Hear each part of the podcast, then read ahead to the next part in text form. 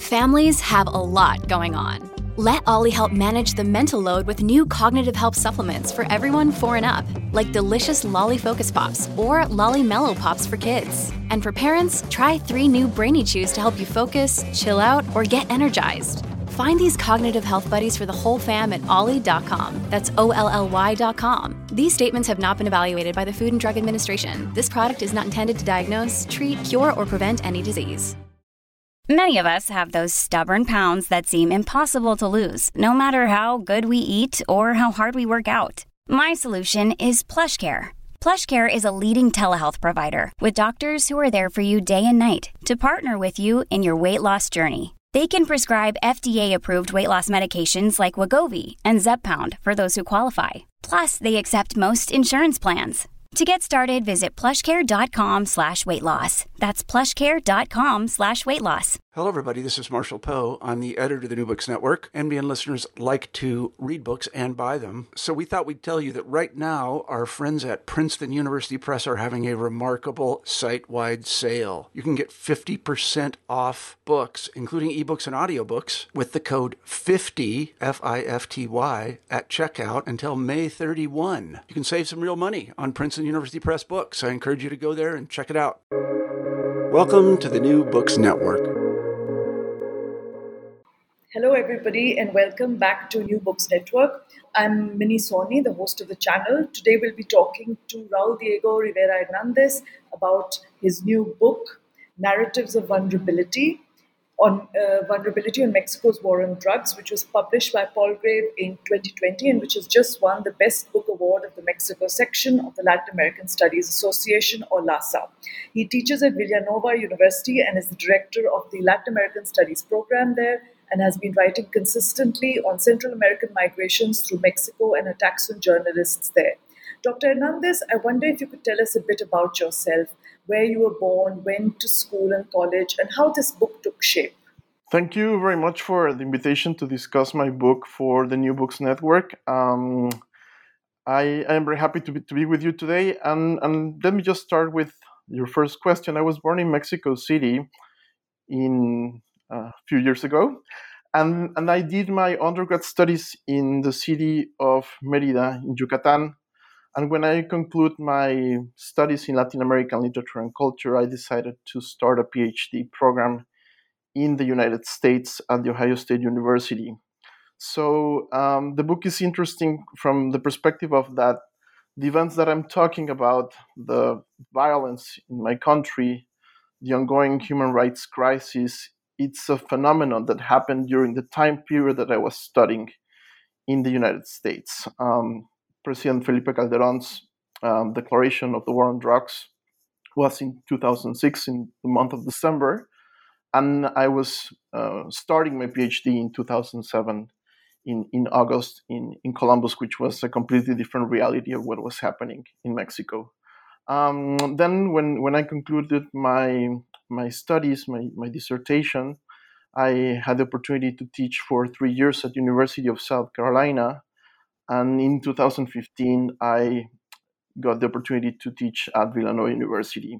So the, the period of, of writing of this book was during the time that I was working at Villanova University. And it was also a time where I was already teaching different courses um, connected to narratives of the war on drugs in Mexico connecting to uh, human rights uh, crisis in, in Latin America, and also connected to other kind of interests, which I, I, will be discussing later in my book, which are like immigration issues in, in the context of Mexico, not only as a country who sends migrants to the United States, but also as a transit country for thousands of Central American migrants on their route to the United States.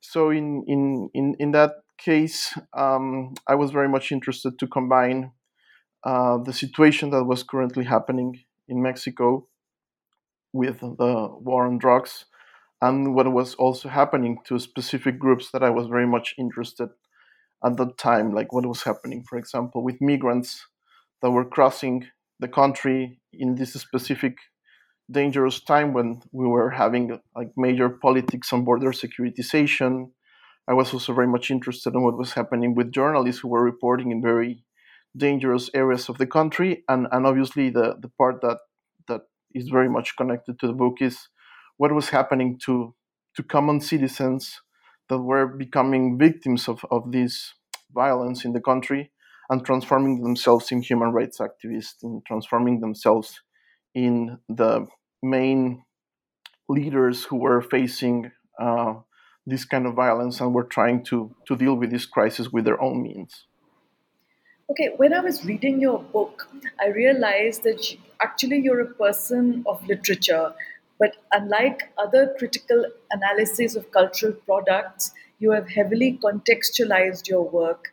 You dwell less on the structure and form, as usually happens, and more on the events that gave rise to the texts you analyze. Did you feel there was an urgent need to do this? To evidence and draw attention to the Mexico of the last 15 years and the war on drugs. Novelists like Don Winslow and others have done this before, but you have combined theory, philosophy, and recent history in your reading of these varied cultural products. Tell us a little about the urgency you felt and which we sense in your pages as you detail to us the events surrounding Ayotzinapa and the history of rural teachers' colleges or the plight of Central American migrants in Mexico? What pushed you to combine activism with scholarship? And what led you into thinking that fiction had to be buttressed by a book for university students that would bring home to them the tragedy of Mexico today? Uh, thank you for, for that um, question. I'm going to try to answer it um, in, in different parts. I think um, the way that I can start responding to the question is that for me, it was like a necessary to understand the ongoing human rights crisis in Mexico. And the first thing I wanted to know is what does this mean? What does this mean when we speak about Mexico experiencing a current human rights crisis? We can see the data, and it's very evident that we have this crisis because we have more than 80,000 people disappeared. Uh, we have more than 140 journalists that have been killed since 2000. Uh, we have 40,000 bodies unidentified in the morgues in Mexico. Uh, we have 11 to 12 women killed every day in the country. And, and I can tell you more data uh, regarding this human rights crisis. But, but that's just like the numbers, and, and uh, those are like very painful and, and, and difficult numbers to understand. So for me, what was important was to to start reading other people who were writing about the human rights crisis in Mexico, and I found like very interesting works, for example, from the CIDE, which is a very important institute in Mexico, mainly focused on on economics, and they were elaborating a proposal for a public policy in the topic of uh, transitional justice in Mexico. So, what, what they were saying in this very interesting proposal is that for understanding what do we mean for human rights crisis, the first thing that we need to understand is that the severity of the crimes that are happening in Mexico are one of the main characteristics to understand this category of, of human rights crisis. So we have forced disappearances, and you explained very well the situation of, of Ayotzinapa, uh, torture, and obviously the massacres. Uh, San Fernando massacre, for example, in the case of the migrants. Uh, and then the other principle that highlights these high impact crimes are the murders, for example, to specific groups of people like journalists, activists, community leaders who defend human rights and and these murders are and these crimes have the intention to inhibit society and create this kind of intimidation to specific politicians and public servants so these these kind of crimes have like a specific message to a specific target group. So from from that point of view i, I couldn't really speak about crimes committed to all these groups that i was just describing but i was interested in this case to facing uh, the murders of journalists, the crimes against migrants, and also the violence against human rights activists in, in the context of, of Mexico. So that was like the very first thing that I wanted to do, like to understand what does this crisis mean, and and and and, and this kind of work by the CIDE report helped me to understand that. the other aspect that I, I was very much interested is like the history of the war on drugs, which is something that we don't usually pay too much attention when we are writing about uh, literature in, in our field. Uh, we usually start our first line saying the war on drugs started by President Felipe Calderon, and, and the war on drugs goes well far away from, from Felipe Calderon. The war on drugs has been there for uh, 50 years. Um, it started during the 1970s with a famous discourse by Richard Nixon. And, and it has like a very interesting history in terms of the connection between the dirty war in Mexico, La Guerra Sucia Mexico, that we experienced in the 1960s until the 1980s, and the relationship between the dirty war and the PRI, the Political Revolutionary Institutional Party in Mexico. And, and what we see is that the PRI was pretty much uh, adapting itself to the prohibitionist framework by the United States against the drugs. For the United States, the uh, the history or the the situation of the drug abuse in the country was not a public health issue; it was a criminal justice issue, and that's a very important aspect to understand because if if we start kind of perceiving uh, drug abuse not as a health issue but as a criminal issue, you're going to start seeing um, different scenarios where you're going to have persecution of minorities, like in the case of the United States, persecution of peasants, like in the case of Mexico, who were um, harvesting marijuana and amapola. And obviously, you're going to have a very important moralist discourse uh, imposed by the United States to the other countries, no? that we should um, from the perspective of the United States, attack these problems and see this problem as something that the world has to respond to and respond it not as a public health issue, but respond as if it would be like a criminal justice issue.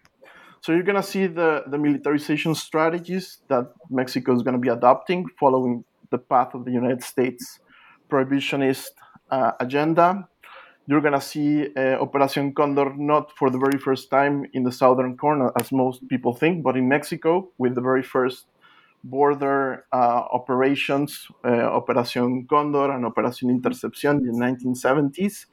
And, and that's a time when you start kind of seeing in a more detailed way crimes like forced disappearances, crimes like torture against peasants in some regions of La Sierra in the north of Mexico, Sinaloa, and Chihuahua, obviously uh, you have like this kind of military operations in in in Sinaloa. And, and, and for me, that was like a very important aspect to understand, like the, the origins of, of the war on drugs. Not only thinking on what happened with President Calderon in 2006, but starting to trace those origins back to the Nixon era. So from, from that point of view, I learned from the historians of, of the history of the narco traffic in Mexico, like Luis Astorga uh, and Froilán Enciso. So, going back to this point of, of, of the war on drugs, uh, I also realized that this was not only like a national or regional issue, and to understand this kind of situation or context, it was necessary this kind of international framework and also the kind of cross-border relationship that we have with, with the United States. So from from that point of view, um, I was also very much interested on on what national security paradigms became in the early 21st century and the late 20th century. And one of the, the most interesting aspects that I, that I found in my research, and this is something that some other scholars like Osvaldo Zavala have described in their work, is that we have like a very interesting paradigm in during the Cold War in, in, in the 1970s. And, and that paradigm was like a war against communists, a war against leftist groups, very clear and very uh, strongly developed by the United States in, in this kind of uh, hegemonic battle between the United States and the capitalist model and, and the communist model. So that that started to lose some kind of power, that started to lose some kind of Uh, fuel in the 1980s. And, and what the United States did was somehow to recalibrate that narrative in a way of we're not going to be attacking anymore communist groups or leftist groups, but we're going to put that specific attention to drug traffickers. So, so the drug traffickers in the 1980s, 1990s, and specific groups who were associated with drug trafficking, like the guerrilla contras in, in Nicaragua, were going to be the ones who are going to be targeted. So to being a leftist in the early 1980s, 1990s, it means that you were also a drug trafficker. Like this kind of correlation between one model with the other. So from, from that point of view, it's interesting because in, in, in Mexico, the peasant groups who were in La Sierra uh, cultivating and harvesting marijuana and amapola, those are going to be targeted as if they were um, groups um, not only associated with left-wing politics, but also with um, uh, with, with with this kind of terrorist approach. The same thing happened in the state of Guerrero. So for me, it was also important to to give that specific context to understand like the evolution of, of the war on drugs through certain specific periods, and then what what what you discover reading different um, scholars from political science is that the Mexican or the so-called transition to democracy or the alternation of power after 70 years of the PRI having the control over every single aspect of the Mexican life, it's the moment when when the drug trafficking organizations start winning power in, in, in different aspects of, of, of the Mexican um, political scenario.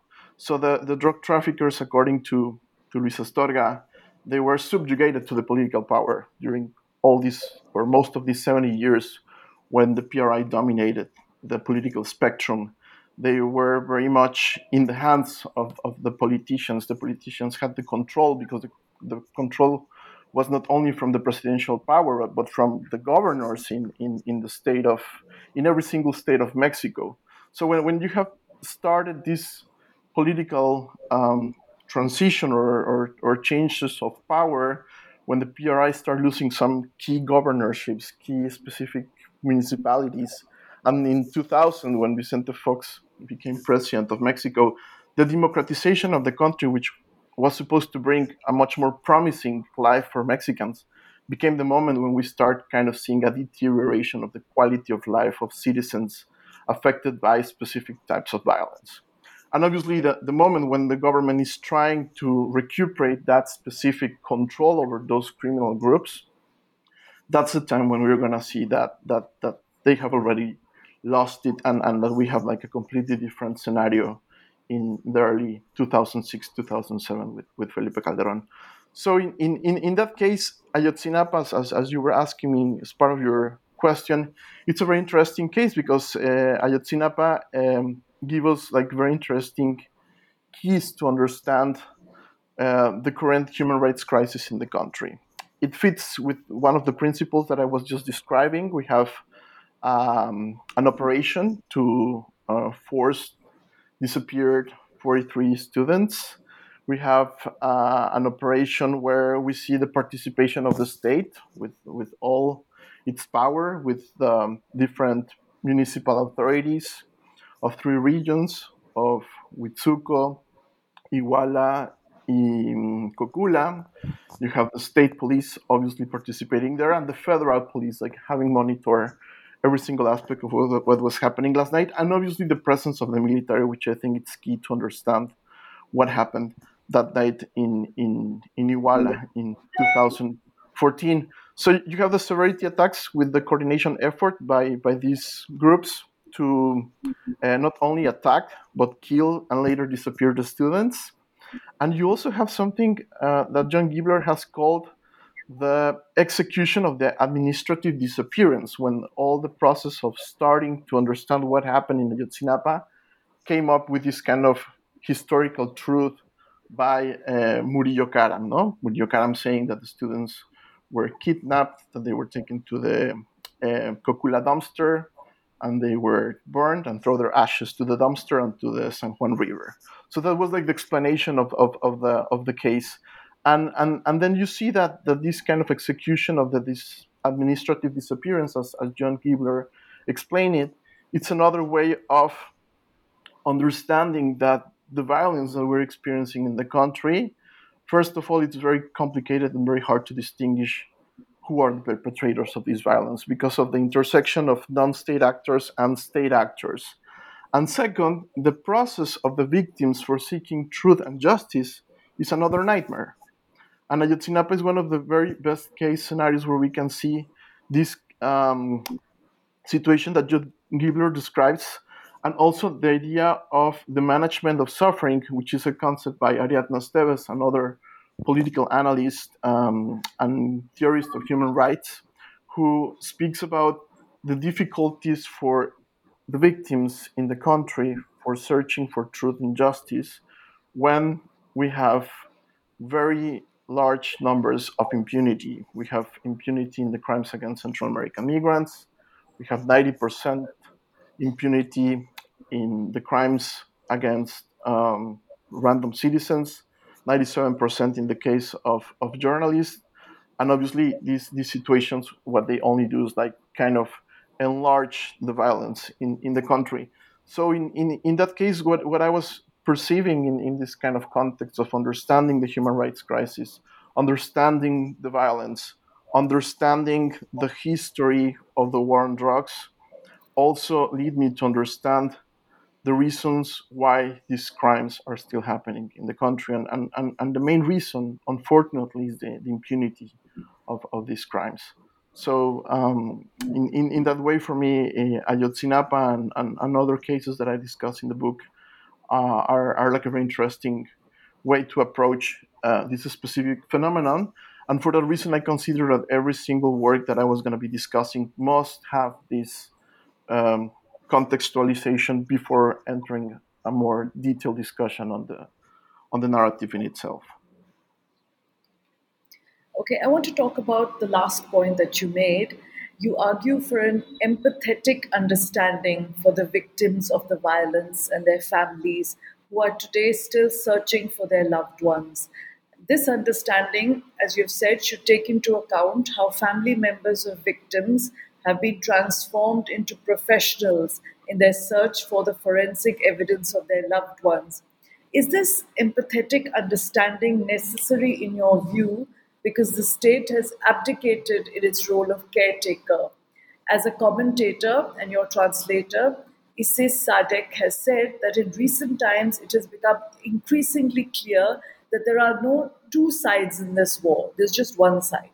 Certainly, what has come to light in recent months, like the involvement of Genaro Garcia Luna, makes it clear that there have been major cover ups in recent Mexican history. Um, well, I think also to, to start answering your question, um, I w- one of the books that really speak to me when I was working on, on my book uh, was Cristina Rivera Garza's book Dolerse, Textos desde un país herido. And, and in this book, uh, Cristina does something very interesting. Like it's it's not like fiction as, as, as her previous novels that we may be more familiar. It's more like um, like a political essay, I would say, political philosophical essay about the violence in the country. And she has like a very interesting um, concept, which is the state without guts, el Estado sin entrañas. And as, as, as you know very well, Cristina Rivera Garza is, is also obsessed with, with this idea of, of, of the historian, of, of documenting, of, of the archive. So, in, in, in this kind of very interesting research that she does and she performs, she founded um, the letters in the 1930s, I believe, of, of a woman who's uh, dying in a hospital in a northern region of Mexico. She's alone. She has like no family. She has like no friends. She, she has like nobody to take care of her guts. That's how she explains it. So in, in, in this kind of being worried about herself of what's going to happen with my body if, if I die, she writes a letter to the governor of, of, of the state. She writes a letter to this politician hoping that she will receive an answer of what's going to happen with her remains and, and, and, and, and if possible, if they could take care of her remains. In a very interesting scenario, you have a response from the government. Um, she doesn't give too much details of what kind of response, But there was somebody who answered to the letter. There was somebody who was like taking care of, of, of at least having the decency to respond to her concerns. So what, what Cristina Rivera Garza describes in this anecdote is that we, we have in this kind of post-revolutionary Mexico at least one example, very small, very specific about a state who cares about the gods of the of the citizens. So what, what we have right now is, is what Cristina Rivera Garza is, is a state that has abandoned its duty to care for the bodies of its citizens, no? to opting instead for the economic gains and the perpetuation of capitalist violence than, than taking care of, of us as if it's his, its main responsibility. So in, in, in that way, I, I, I like this, this anecdote very much because it made me think about vulnerability, which is another important concept that I discuss in the book. It's, it's a question of gods. It's a question of gods in, in two different ways. In one hand, the gods are the organs and refer to those bodies that have been labeled as subject to extermination in a process of social cleansing that classifies them as collateral damages and lives that do not deserve to be grieved. And this is very clear with, with Felipe Calderon's speech of the collateral damages, uh, that the dead people were involved in some kind of crime. So they were not considered grievable lives, as, as Judith Butler would say.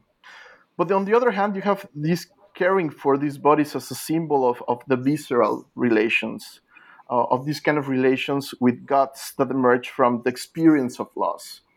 So I have seen that very much in, in the work of documentary filmmakers, on the work of the uh, which was uh, this kind of group of experts, interdisciplinary experts, who were um, investigating the crimes uh, of Iguala in 2014.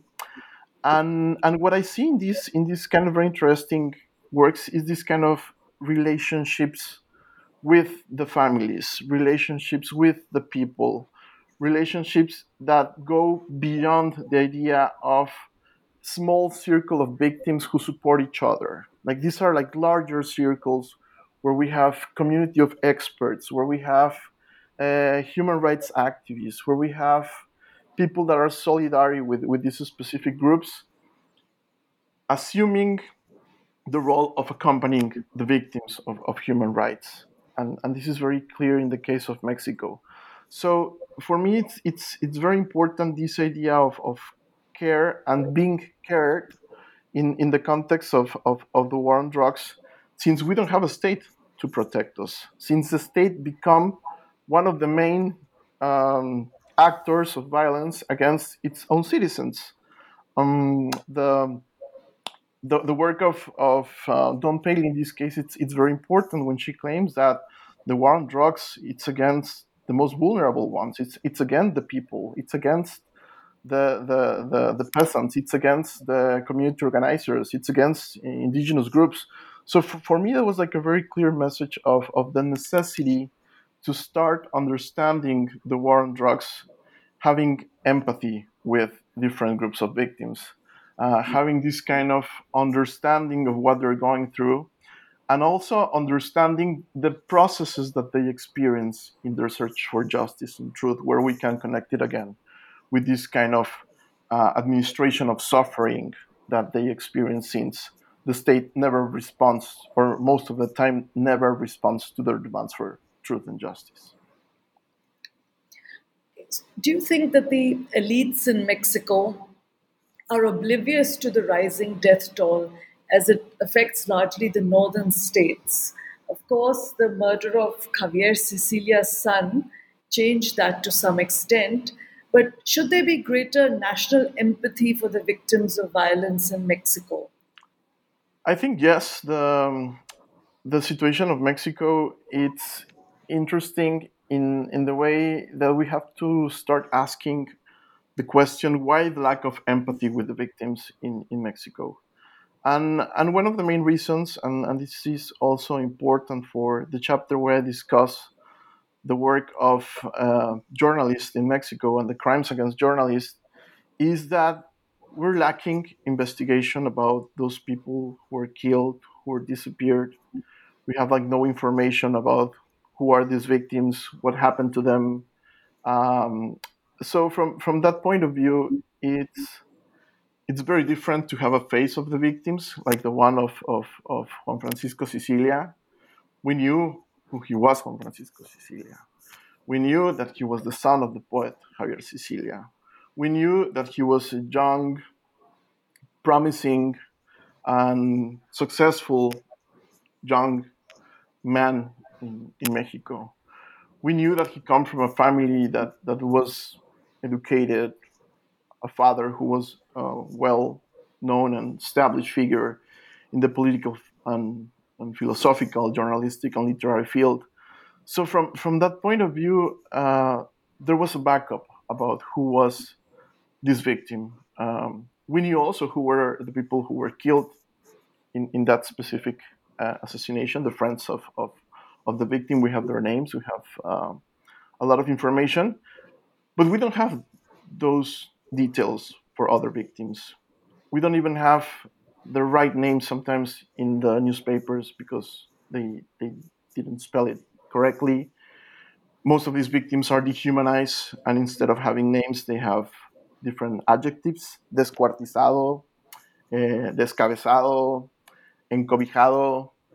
So, in, in, in that way, the, the, the work of, of journalists in Mexico has become very important in the process of of starting a process of humanization of the victims, start, start kind of collecting their stories, start of collecting the testimonies of the families, start accompanying the processes for truth and justice. And, and I can give you a very good example in, in this case, like the work of, of, of John Gibler. Uh, again, I'm going to quote him when, when he wrote this exceptional book of Historia Oral de la Infamia. What, what he does in, in this book is just collecting the testimonies of the survivors of Ayotzinapa on 2014 of September 2014, and by collecting those stories, he pretty much gives us like a very interesting uh, rompecabezas of, of what happened that night. But we're only listening to the survivors. We're not listening to the political authorities. We're not listening to the experts. We're not listening to anybody else but the voice of the survivors. And that's a very important aspect that I want to, to highlight. If, if we want to have and create stronger relationships of empathy, relationships with guts, going back to the point of Cristina Rivera Garza, we need to know exactly who are these victims, what happened to them, and, and, and we need to understand that, that we cannot make divisions about which lives are deserved to be grievable and which lives do not deserve to be grievable. So that's that's something I, I, I wanted to highlight. The other aspects, and this is very much connected, is uh, Cecilia Sosa in a very interesting work uh, in Argentina about the groups of victims connected to forced disappearance in, in the dictatorship. Uh, she starts talking and discussing a concept called extended communities of mourning. So, the idea of extended communities of mourning is to remove or to expand, I, I want to say it in a better way, to expand the relationships that we can establish with the victims and not only connect those issues to specific groups, to specific victims. So what, what she's kind of saying is that the, the forced disappearances in Argentina are not only an issue for Abuelas de Plaza de Mayo, not only an issue for uh, Madres de Plaza de Mayo. It's, it's, it's, it's a national issue. It's, it's an issue that everybody needs to take part of, everybody needs to push for an agenda for truth, for justice, reparation, etc. So it's something that should go more and, and, and extend more the circle of, of, of, of the victims. So in, in that case, I think we, we really need some kind of politics of, of, of pain, huh? that, that the politics could also be connected with affects, with care, with guts, again, with Cristina Rivera Garza. So uh, I also have like this kind of very much um, like this this saying from the mothers and the fathers who are searching their missing relatives. No, I'm searching my son, my daughter, uh, and in the process, I have found the sons and daughters of, of other families, which is something very beautiful. No, that they are not only searching for their missing loved ones, but the missing loved ones of, of everyone. No, yeah? they could find the remains, they could find the bones of everyone in, in, in this country that, that we are very much um, seeing that has become in, in this kind of clandestine mass rape, as some people have called it.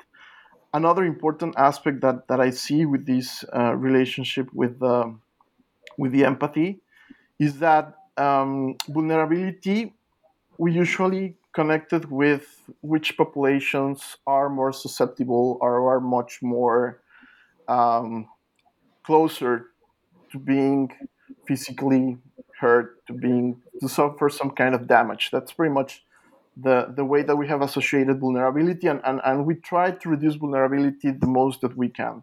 And, and I understand that point. No, we, we obviously want to reduce risks and vulnerability for the work of journalists in the country. But also, what I'm trying to do in, in, in, in one of the chapters of the book where I speak about the families of the disappeared is to connect vulnerability to our openness to be affected by others. And, and I'm using here um, the work of, of, of feminist scholar, which speaks about an ethics of vulnerability in, in a way that, that we should be open to the pain of others. We should be open to respond to others' specific situations and not just looking for ourselves in a way that, that we are completely unable to, to answer to those uh, claims from, from the victims, which is what happened in reality with, with the Mexican state. No, we have a Mexican state who is not responding to those specific needs, who's not responding to the search for truth and justice for those families. So in, in, in that way, we have a completely uh, unempathetic state whose lack of vulnerability uh, in the way that I'm describing it doesn't allow it to have like this kind of guts relationship that I was talking before with the citizenship. Okay, now in the last 10 minutes that we have left, you have talked about various cultural products in Mexico. You've analyzed them. And can you tell us a little about these works of fiction, which they're works of fiction, but they're cultural products? And according to you, do they best reflect the situation of Mexico after 2006? Or are there any more which you would also include which have come out after that? Because you, actually, your work begins as an analysis of these cultural products, right? And then you diverge and you amplify the whole thing and you contextualize it and you give us a lot of information.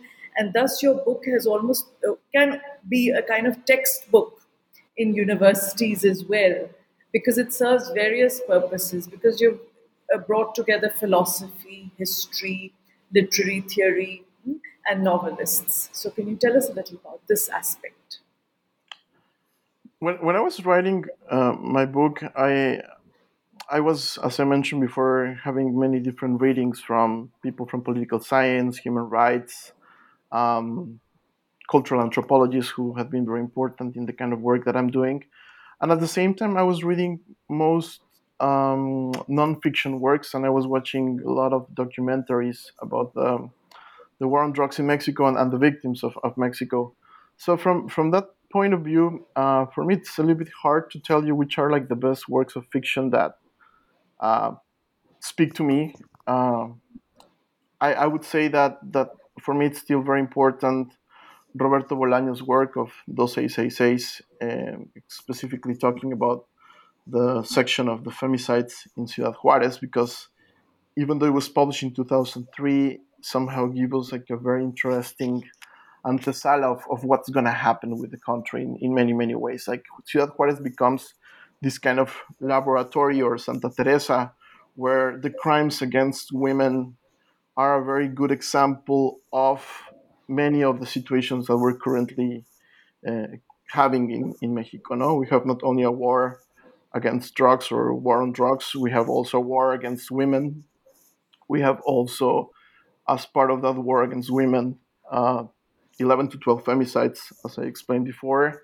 We're also having 99% of those femicides unresolved uh, with, with no answers. So we have a state that, that is perpetuating this kind of uh, violence against uh, a group like, like, like women. And, and we also have this kind of uh, relationship between the um, um, criminal organizations and, and, state actors. So for, for me, in, in, in that specific scenario, it's it's important to to see what Roberto Bolaño was describing in that specific part of, of his book, Dos Seis Seis Seis. Um, the other important um, author that I really uh, think gives us like a very interesting perspective of this issue is Victor Hugo Rascón Banda. Victor Hugo um, was was born in Chihuahua in, in, in La Sierra Tarahumara, and, and he was a lawyer. And, and part of his work is very much contextualized from the perspective of a son who's kind of living in a family of lawyers who have to deal with several issues connected and related to uh, situations of violence in the Sierra Tarahumara in the state of Chihuahua. Uh, and that's a very interesting part of the country, Sierra Tarahumara, because this is one of the regions that has experienced the largest numbers of violence even before the beginning of the drug war. When we, uh, before having this kind of explosion of violence in the country, we used to have like this kind of phrase, well, yeah, there's violence in Mexico, but this is happening in La Sierra, no? So the, the, the metaphor of La Sierra was always it was too far away, this was never to come to the city, this was an issue that was happening uh, between very specific groups, and and I think it was also like a very um, derogatory way to, to say it La Sierra because it was like an issue of peasants, campesinos, y narcotraficantes, no. So in, in, in that way, those those identities were labeled as criminals. So what, what, what he's kind of saying in, in, in this kind of, of, of, books, not only in his uh, work of Contrabando, but also in some of his stories, De Volver a, a Santa Rosa, he's, he's kind of explaining us the relationship between the political power, the, the, the drug traffickers, the relationship also between the producers of, of marijuana uh, and, and and, and Tarahumara, and the different kind of crimes that, that, that we're seeing in these specific areas of the country, the, the levels of violence that, that we are still kind of processing that were happening even before 2006 and, and and for me that's a very important kind of work that that he's he's doing in in, in this specific context to to give us also some kind of uh, preliminary approach of, of what was happening in in, in the country. Um, i also um, like very much sara uribe's work on antigona gonzalez. Uh, it's a it's a very interesting piece. Uh, it, it could be read as poetry. Uh, Sara Uribe explained that, that she tried to create some kind of piece to be performed in the context of the San Fernando massacres in the state of Tamaulipas. And, and what the, the large poem uh, explains is the trajectory of, of a very well known character, Antigona, as part of this kind of Sophoclean tradition but tracing the figure of Antigona through the Latin American tradition, no? how the character of Antigona has been adapted to different contexts, like in the case of, of Argentina and the search for disappeared in Argentina, or for example, in the case of Cuba, against the censorship, etc.